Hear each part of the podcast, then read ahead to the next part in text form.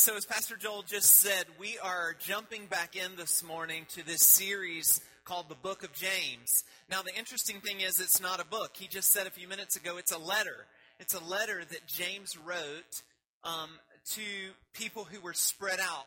Really, they were refugees or immigrants because they had been pushed out of their home by a, a, a Roman emperor who Nero, who was quite ruthless if you read much about history.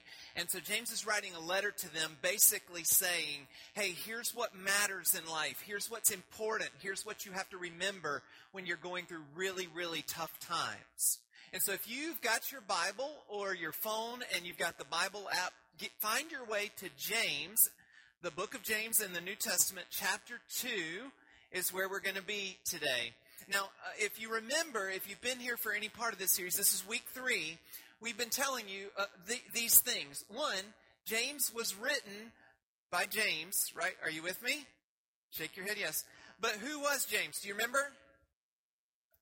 He's the brother of Jesus. Yes, the little brother of Jesus.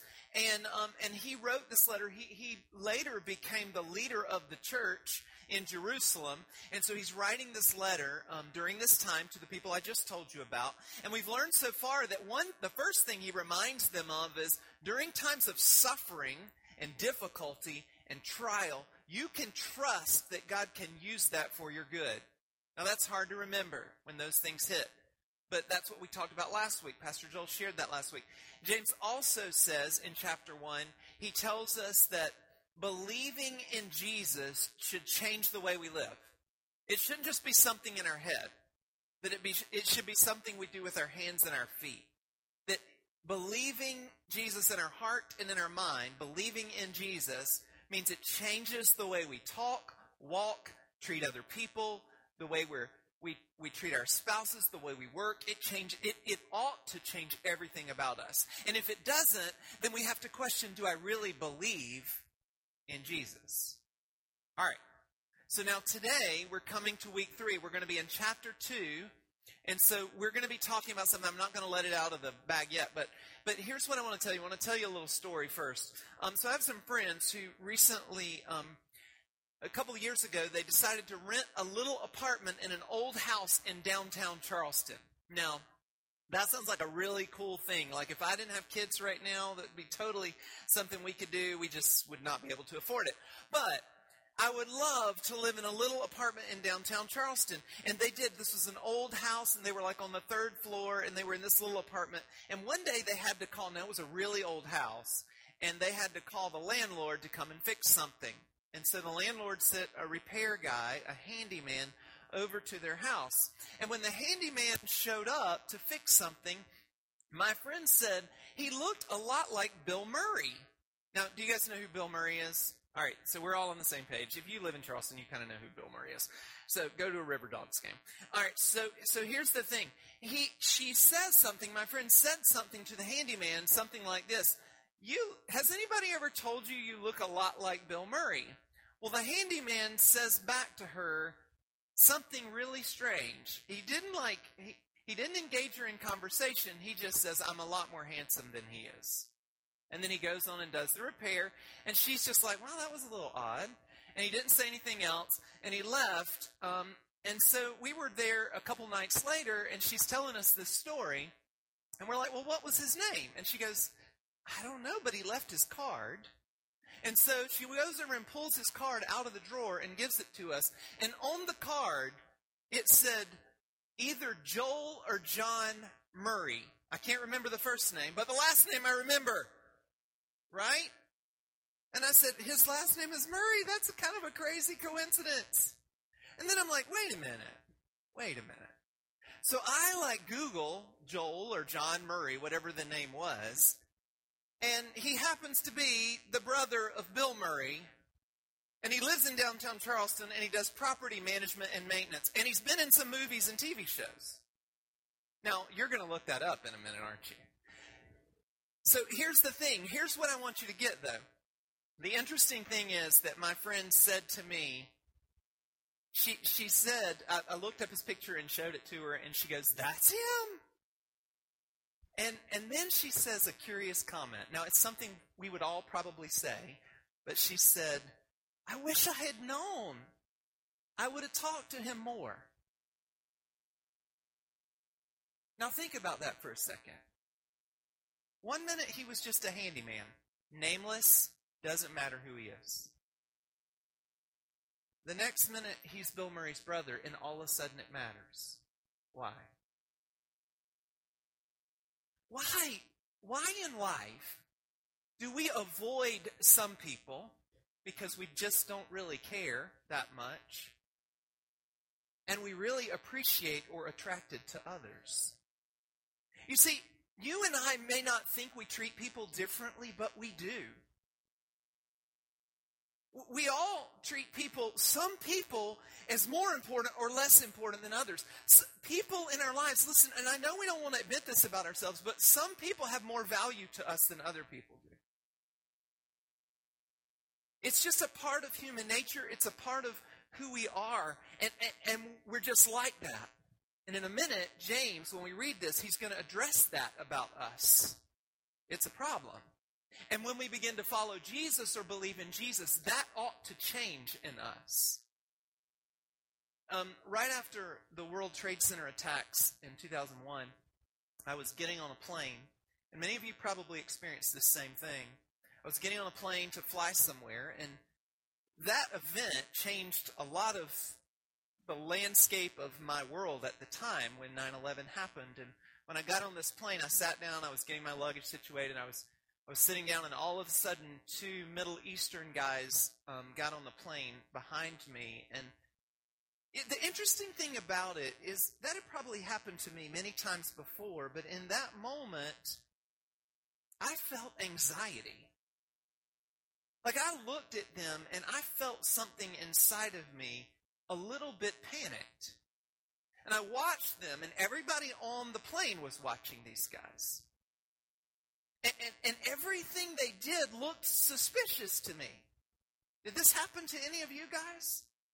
Like, and I hate to admit it about me, but like, like, I just, for a moment, I, I watched it, and really, I'll, I'll be honest with you, the whole flight, I paid attention to them.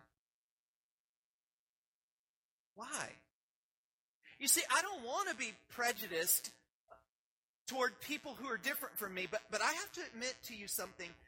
I, think I am, and I think you are too. Now, I know that we don't want to be that way, and I don't want to consider some people as more valuable or interesting than others. I, I don't want to look down on certain people. But, but I do. I'm preconditioned that way. And I don't like it. And it's one thing about believing and following Jesus that ought to change and be redeemed in me. Now here's, I just want to give you a definition for prejudice for just a second. You, you already know what this means. And, and you and I would probably say to most people, we're not prejudiced, but, but I'm just saying you, you might be. And so here's what prejudice means it's just an opinion or judgment based on preconceived notions and assumptions rather than knowledge and understanding of the truth. There is a lot of ignorance in me. There's a lot of things I don't know. And therefore, because I don't know it, I have to guess. I have to assume, or I, I do assume. And there are a lot of things I'm preconce- I have preconceived notions about because I was raised that way, or I've never been around these kinds of people, or I've heard this or seen this on the news, or, or, or I see someone who's from the Middle East and I match them up the same skin color and maybe religion and ethnicity of this person who bombed this building, and somehow I put them together in my mind. Why? Because there's a level of ignorance, and, and my mind just goes there, right? Why do I do that? Because there's a level of prejudice in all of us. There really is. It can, it can be about differences in lifestyle or economic bracket or culture or language or skin color or religion or personality or sexuality or age or weight. We all have opinions about what's attractive or valuable or superior or ideal or desirable. And then we look down or feel a little uncomfortable around people who don't measure up to our standard. Now, here's the thing we may not outwardly hate them. That's not what I'm saying. Just quietly, we avoid them.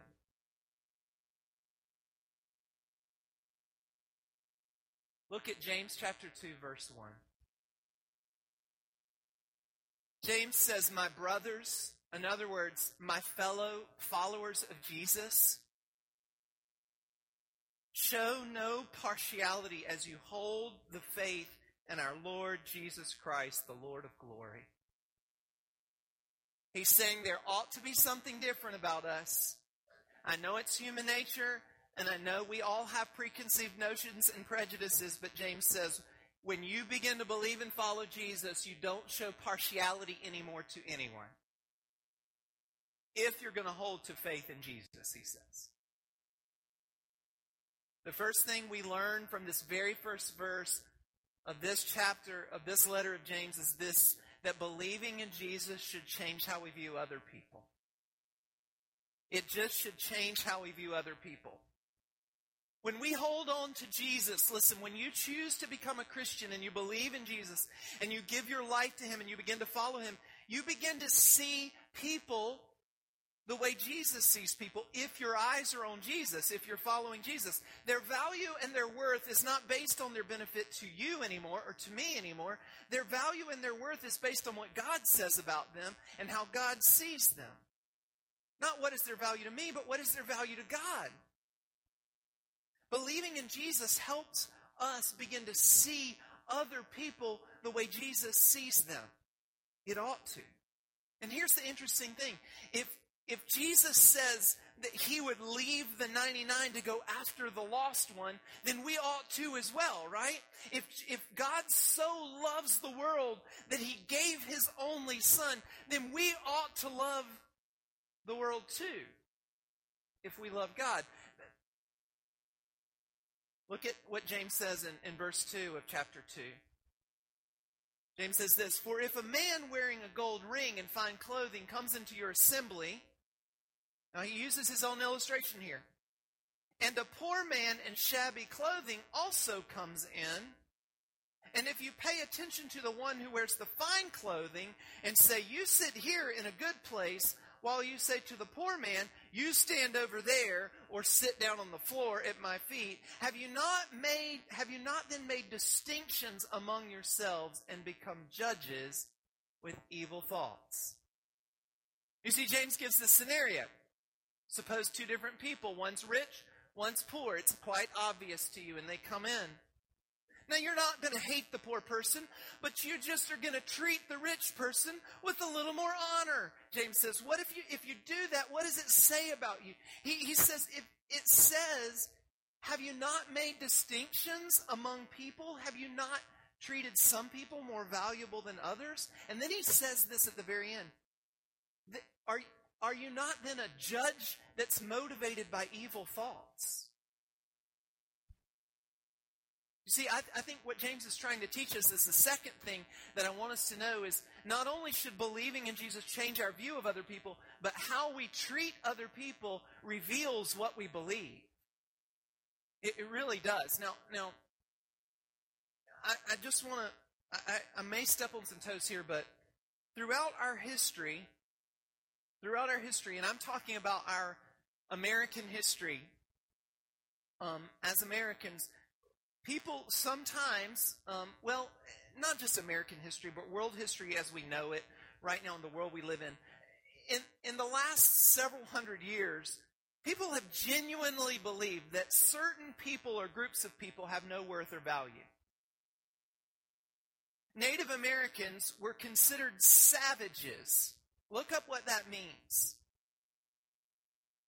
They were considered savages who had no right to land or home here. Jewish people in Nazi Germany were genuinely considered impure and polluted, a polluted race of people. People with mental handicaps or disabilities in our history not so long ago were considered cursed or disgraced and should be hidden from sight. Black people in American history were considered inferior, inhuman, and the property of other people, three fifths of a person.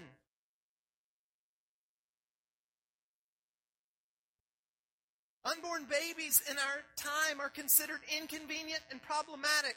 And all of that is in the last 300 years of our existence. How can we ever, listen, how can we ever believe that any other human life is less important or valuable than my own life? How can people believe such a thing? Listen, we're not so far from that. Our minds are depraved. The young white man who walked into Emanuel AME Church downtown Charleston just a few years ago genuinely believed in his heart he was doing a good thing. How can we believe such a thing? You see, prejudice is a powerfully, powerfully destructive thing. Powerfully. You see, it destroys us first, and then it destroys other people. Look at verse 5. James says, Listen, my beloved brothers. He's telling us again, listen to me. And he calls us his brothers and sisters again. Listen to me, he says. Has not God chosen those who are poor in the world to be rich in faith and heirs of the kingdom? Now he's going back to his illustration about the poor and the rich man for a second. So stay with me. He says, Has God not chosen the poor in the world to be rich in faith and heirs of the kingdom, which he has promised to those who love him? But you have dishonored the poor man. In the illustration he, he used, he said, But we would make distinctions, make the poor guy sit in the corner or on the floor. He says, Are not the rich ones who oppress you and the ones who drag you into court? Are they not the ones who blaspheme the honorable name by which you were called? Now, let me explain what he's saying here for a second. The, the third thing James is teaching us is this, is that sometimes our beliefs are wrong. Right? So, so are, you, are you with me so far that believing in Jesus should change how we view other people? Sometimes how we treat other people shows or reveals what we believe, and sometimes our beliefs are just incorrect. They're just misguided. They're just backwards. And whatever we believe, it shapes how we act. Right? Sometimes our beliefs are wrong. Our perspective a lot of times in the world is, is, is upside down. For, for example, Let's use James' illustration a minute about wealth and, and, and poverty, uh, riches and being poor. What, what if, so, so in our world, I bet you and I, we, we probably agree on this. We often see wealth as an honor, don't we? In, in, fact, we see as a, as a privilege, a blessing, a reward. I mean, there are whole churches and denominations of churches that, that say that if you have faith in God, that He will prosper you with riches. Okay? Because we see that as something good, something to celebrate. It's a comfort, it's a blessing oftentimes. But James is saying, what if the opposite is true? I mean, what if the opposite is true? What, should, what if poverty somehow is a better leader into the kingdom of God than wealth? Jesus said it's harder for a rich man to enter the kingdom of God than a. Are you with me? So, what if we've got this backwards? What if we're chasing something that doesn't get us closer to God? In fact, what he's really saying here is that what if you could learn more from the poor man than you could from the rich man? And you honored the rich man and you dishonored the poor man because you thought one was more valuable than the other and you were backwards. That's what he's saying here. What if the poor man actually is more valuable to you than the rich man is? Many centuries ago, the, um, the ancient philosopher Aristotle made the claim that a heavier object would fall faster than a lighter one. Now, for you science people, you know that's that just lowered your view of Aristotle a little bit, didn't it? Now, here's the thing though. Aristotle was a very high standing guy, very a brilliant mind, and his reputation was world renowned, and it was easily accepted and believed, along with all his other teachings, that that must be true. Did you know not until almost 2,000 years later did someone really, really attempt on a large scale to prove him wrong?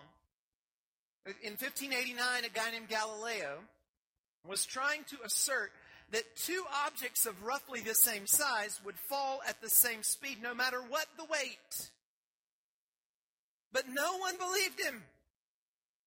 So he climbed to the top of the Tower of Pisa and he dropped a 10 pound weight and a 1 pound weight of roughly the same size, and they both landed at the same time. Although he proved his point, do you know that for hundreds of years after that, people still believed that Aristotle was right and Galileo was wrong? Why?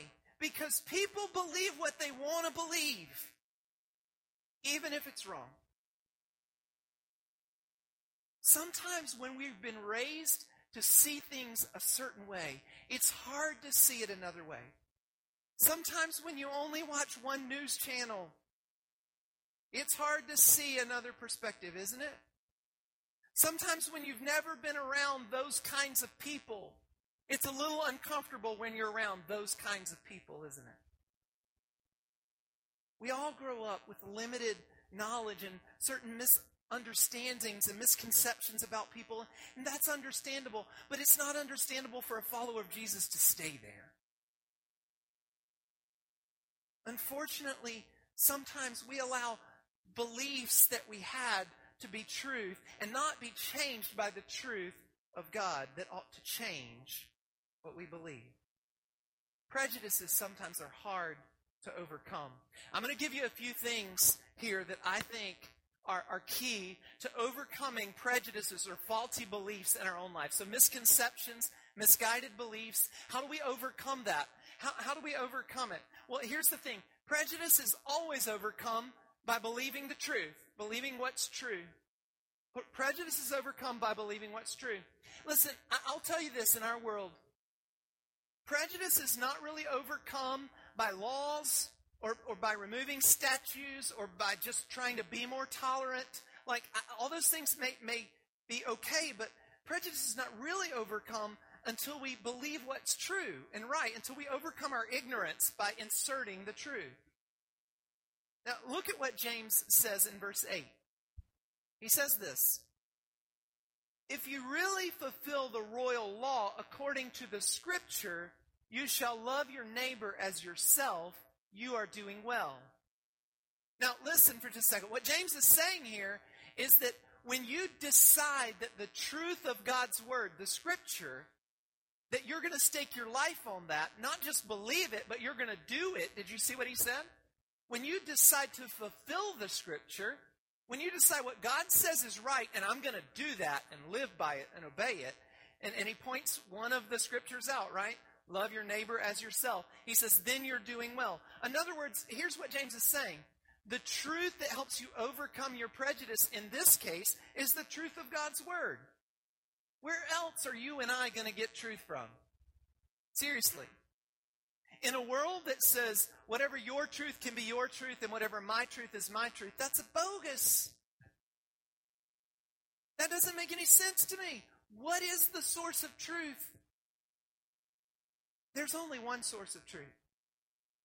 And God's word is real clear about this. In fact, James says, what God's word says is that your neighbor ought to matter to you, ought to be valuable. Now, here's the interesting thing. Um, what he's quoting there is a verse that Jesus actually said, right? And actually, Jesus didn't say it first. It was said in the Old Testament. It's been said throughout the Bible. And one guy asked Jesus one day, um, what's the greatest commandment? Like, what's the most important thing in all the prophets and the law? And what did Jesus say? He said, You should love your Lord, your, love the Lord your God with all your heart, soul, mind, and love your neighbor as yourself. Right? And on one of those occasions, Jesus tells a story about a good Samaritan, and you can read that whole story about what Jesus says. But in, on that occasion, the guy looks at him when Jesus says, Love your neighbor as yourself. This religious dude looks at Jesus and says, Well, who is my neighbor? And if I were Jesus at that point, which I'm not, I would have looked back at him and said, Who's not your neighbor? Like, that's a stupid question. You know why I asked the question, right? If I have to love my neighbor as myself, right? So, so then, who do I have to love and who do I get a pass on?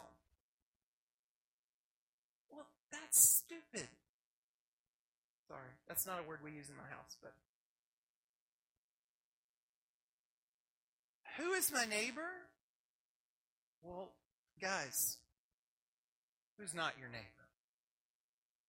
You know, it's interesting. We like to choose our neighbors, don't we? We like to choose neighbors who think like us, look like us, act like us, that our kids can be around. Look at what Jesus says. Jesus says this. Look at in John 8, you don't have to turn there, we'll put it on the screen, but in John 8, 31 through 32, Jesus says this. It says, So Jesus said to the Jews who had believed in him, If you abide in my word, now pay attention to that. He says, If you abide in my word, James has just said the source of truth has to be the word of God, the scripture. Jesus says, If you abide in my word, you are truly my disciples, and you will know the truth, and the truth will set you free. You see, ignorance leads to slavery. But truth sets you free. And what Jesus says, I want you to pay attention. It says Jesus said to the people who believed him. You see that? To the people who had believed him. In other words, if you believe in me, then I want you to abide in my word. And if you abide in my word, if you listen to what God says and you trust it and you obey it and you fulfill it, just like James says, then you're going to know the truth and the truth is going to set you free. If you and I want to know what the truth is and we want to be set free from our prejudices and our ignorance, the Word of God is the key. Look at what God's Word says on another occasion. John writes this in 1 John 4.20. He, he writes this, If anyone says, I love God and hates his brother, he's a liar. For he who does not love his brother whom he has seen cannot love God who he has not seen. Listen, Christians, let me just tell you something that I'm telling myself and all of us together. If we condemn, look down on, avoid anyone else, listen, you can't love God and do that. You just can't. Um, so I'm going to step on your toes a little bit more here for a second.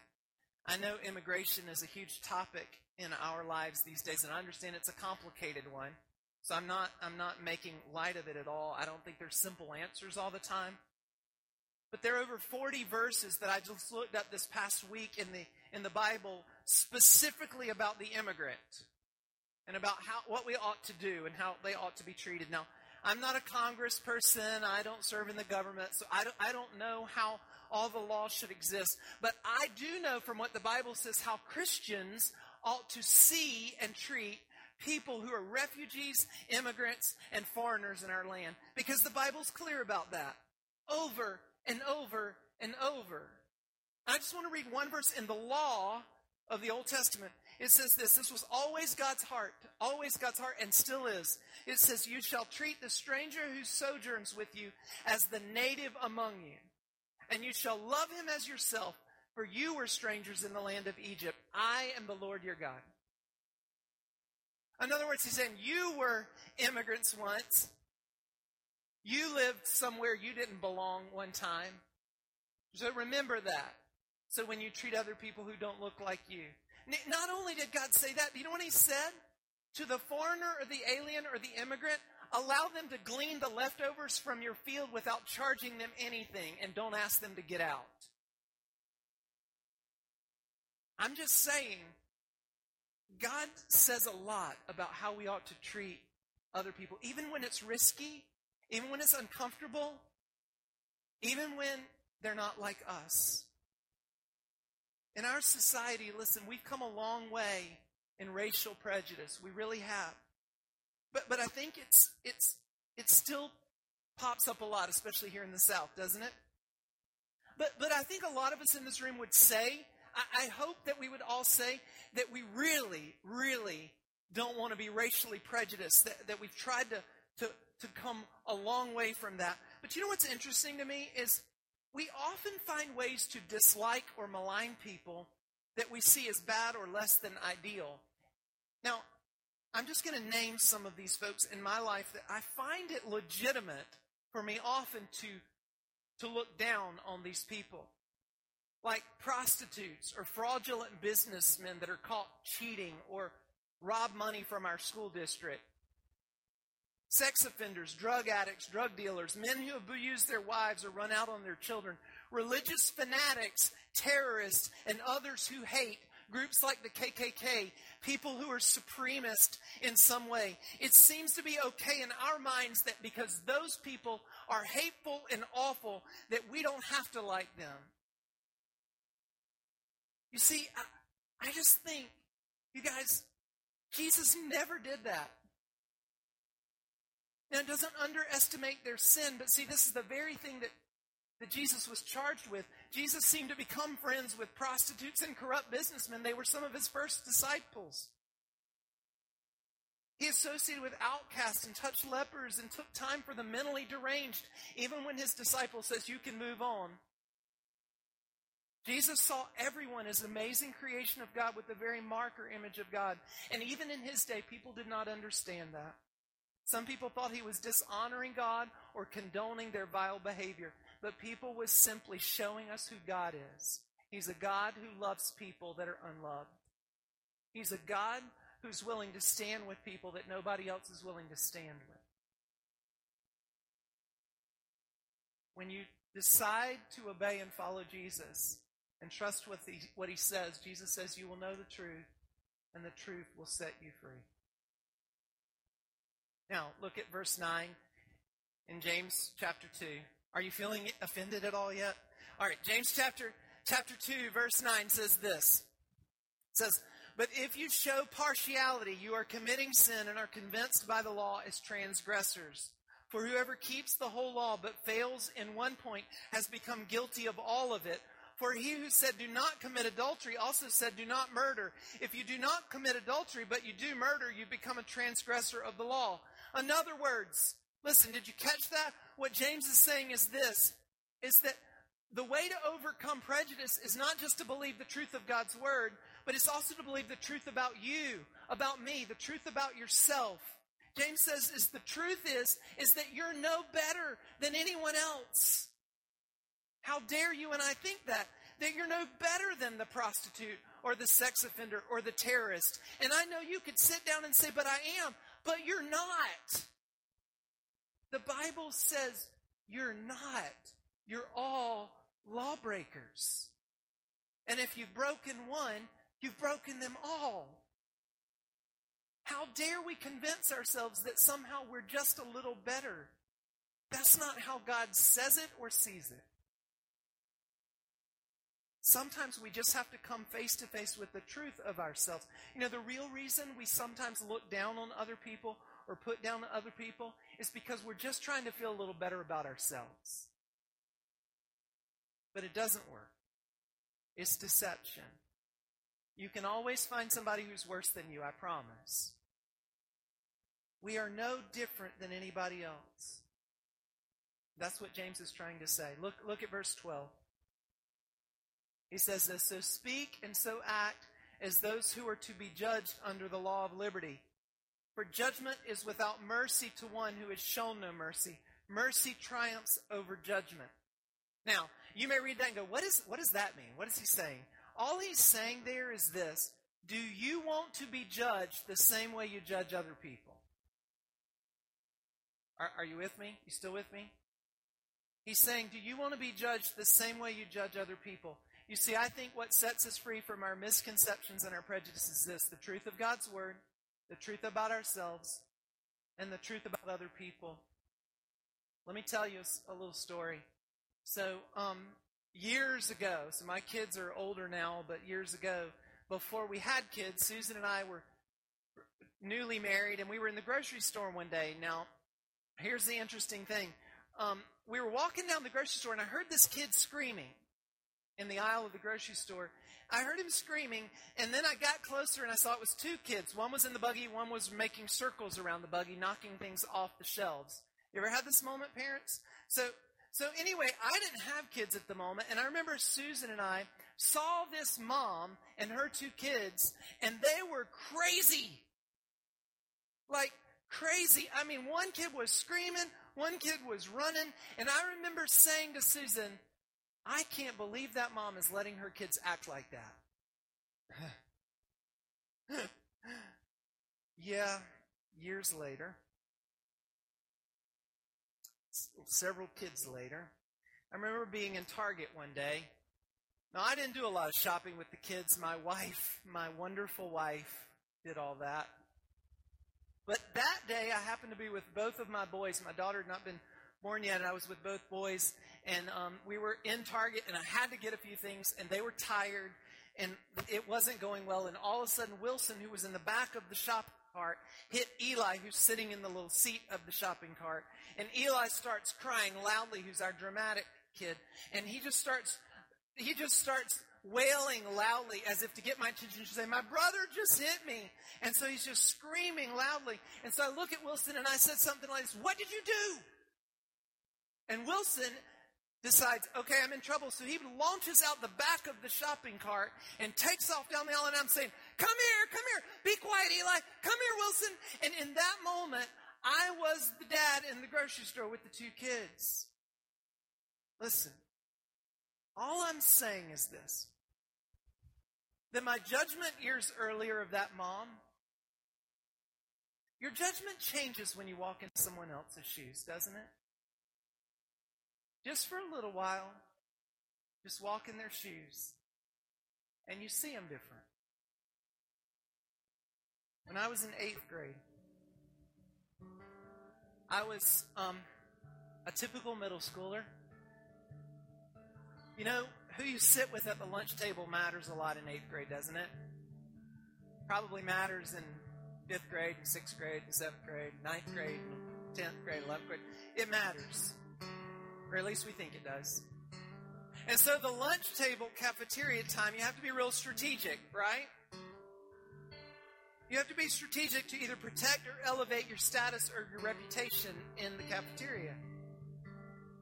So I can remember sitting with my group of friends at our cafeteria table, and I can remember a new kid who started school that year. I don't know his name, unfortunately. But I know he was overweight, and he was awkward, and I didn't want him sitting at my lunch table. One day, he um, he started to sit down at our lunch table, and it was two seats down from me. And I turned around, and in the moment, I said, Hey, bud, sorry, that seat's taken. So I watched him get up and just quietly move somewhere else and eat by himself. A few weeks later, I noticed that kid wasn't at school anymore. I don't know where that kid went. I don't even know his name. What if I just made space? What if I had just made space and say, hey, sit down with me? That's what a follower of Jesus would do. A person who believes in Jesus would say, sit down at my table. Because I see you the way God sees you. Because my life has been changed.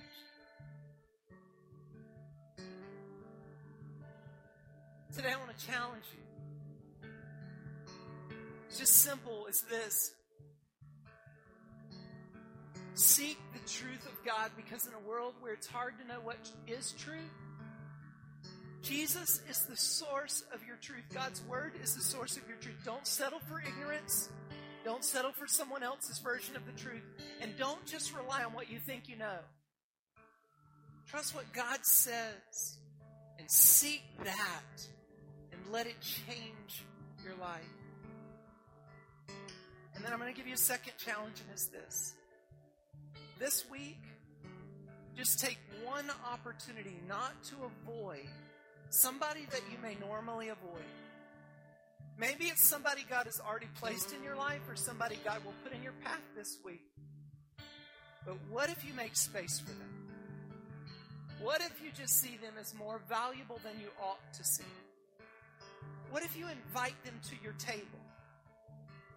You see, sometimes prejudices are most overcome at our dinner table. What if you invite somebody who's very different from come and just eat dinner with you? That's what a follower of Jesus would do. Will you pray with me? God, this morning I know that I'm so passionate about this because, God, I, I feel it. And God, I've failed at it. God, there's a reason James writes this to us. Because we, your people, ought to look different. We ought to be bridge builders. We ought to be people who love more than anyone else on the planet. God, lift up our eyes, overcome our ignorances, help us be people of light and hope and love. Help us make space for people who are on the sidelines. In Jesus' name.